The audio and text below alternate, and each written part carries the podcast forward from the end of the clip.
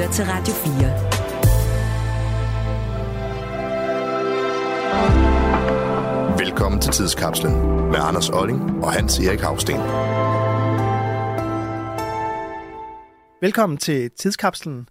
Øh, I denne udsendelse skal det handle om Danmarks første kvindelige minister, Nina Bang, som øh, modsat den populær forestillingsviden øh, osv. ikke var verdens første kvindelige minister.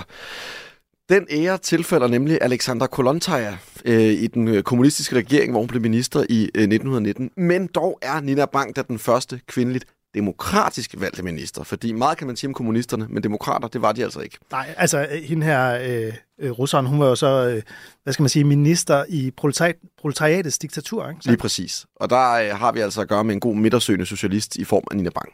Ja, og det er altså i år 100 år siden, at hun blev minister, og dermed kan vi så sige, at vi i Danmark har haft kvindelige ministre i 100 år.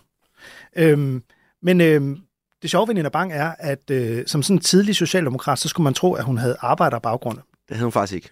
Hun var fra middelklassen, og så øh, var hun jo faktisk også øh, noget så usædvanligt for en socialdemokrat på den her tid, øh, akademiker.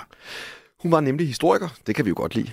Øh, de har også nogle fornuftige syn ja, øh, på, og, på mange ting. Med, med et øh, meget, meget interessant øh, sådan, øh, forskningsfelt. Jeg vil sige et meget klassisk historikeremne. Hun var nemlig øh, ekspert i Øresundstollens regnskaber som man jo også øh, forsker i den dag i dag. Øh, det er jo regnskaber, der går helt tilbage til, til senmiddelalderen. Og det var altså øh, hendes ekspertise, øh, som hun skrev doktordisputats om. Øh, og det er hun altså, øh, det er jo ikke det, hun er mest kendt for, fordi hun var den her fremtrædende, øh, hvad hedder det, socialdemokrat. Men øh, hun har jo også øh, for eksempel skrevet en marxistisk lærebog om historie for børn sammen med sin husbund. Og så øh, udover hun jo var politisk aktiv i Socialdemokratiet, så, øh, så skrev hun også for øh, dagbladet øh, Socialdemokraten øh, og blev i 1903 sådan medlem af, af partiets øh, hovedbestyrelse. Ja, og hun kommer så med tiden til at gøre karriere inden for Socialdemokratiet. Simpelthen øh, sidder i Københavns borgerrepræsentation fra, fra 1913 og krabber så sådan ind øh, for, på forskellige tillidsværv. Og det er sådan i 20'erne for eksempel, at hvis øh, lederen af Socialdemokratiet, Torvald Stavning, ikke lige var til stede, så var det altså meget ofte Nina Bang, der ligesom optrådte som hans øh, stedfortræder. Så hun har været højt i det socialdemokratiske hierarki. Og hun blev så valgt til landstinget i 1918. Det var dengang, man havde øh, to kamre øh, i det danske øh, hvad hedder det, demokratiske system. Landstinget blev afskaffet øh, med grundlovsændringen i 1953, så vi i dag kun har Folketinget. Og i 1924, der øh, kulminerer, hvad skal man sige, jo hendes øh, karriere, da hun faktisk bliver udnævnt til Danmarks historiens første kvindelige minister, og altså verdenshistoriens første kvindeligt demokratisk valgte, øh, hvad hedder det, kvindelige minister. Ja, og hun blev undervisningsminister, og øh, hun forsøger jo så at øh, ændre læreruddannelsen. Den skal, hun skal prøve simpelthen at gå reformamok øh, på læreruddannelsen. Og det ved jeg godt, det kan være svært. Det kan det nemlig. Hun prøver også at øh, demokratisere øh, skolernes øh, øh, styrelse derude, men det går bare ret træt for hende, fordi hun er oppe imod et ret konservativt indstillet embedsværk i ministeriet, som hun føler modarbejder hende. Altså det, det er næsten ligesom øh, Donald Trump, det han vil kalde øh, the deep state. Eller Mette Frederiksen, øh, der også øh, er utilfreds med for stærke embedsfolk øh, i, i staten, og derfor forsøger at stikke deres magt. Det er jo bare lidt et socialdemokratisk problem.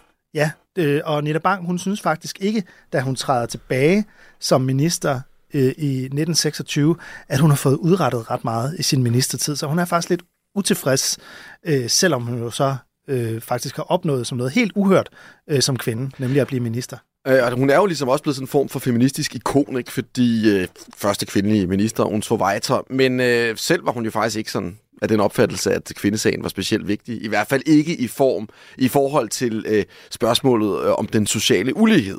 Og derfor lægger hun jo faktisk afstand til kvindebevægelsen, øh, som i datiden jo også var domineret af, af, af borgerlige kvinder, som øh, ja, hun jo sådan lidt nedsættende kalder for bourgeoisie-damer. Og det er jo lidt Øh, der går lidt lang tid fra 1926, da Nina Bang øh, ophører med at være øh, minister, til før vi igen i Danmark får øh, en kvindelig minister. Ja, vi skal helt op til 1947, før Fanny Jensen, også socialdemokrat, øh, bliver Danmarks anden kvindelige minister, så man må også sige, der har altså været nogle årtier uden kvinder på ministerposterne. Det var tidskapslen for i dag. Du har lyttet til en podcast fra Radio 4. Find flere episoder i vores app, eller der, hvor du lytter til podcast. Radio 4. Ikke så forudsigeligt.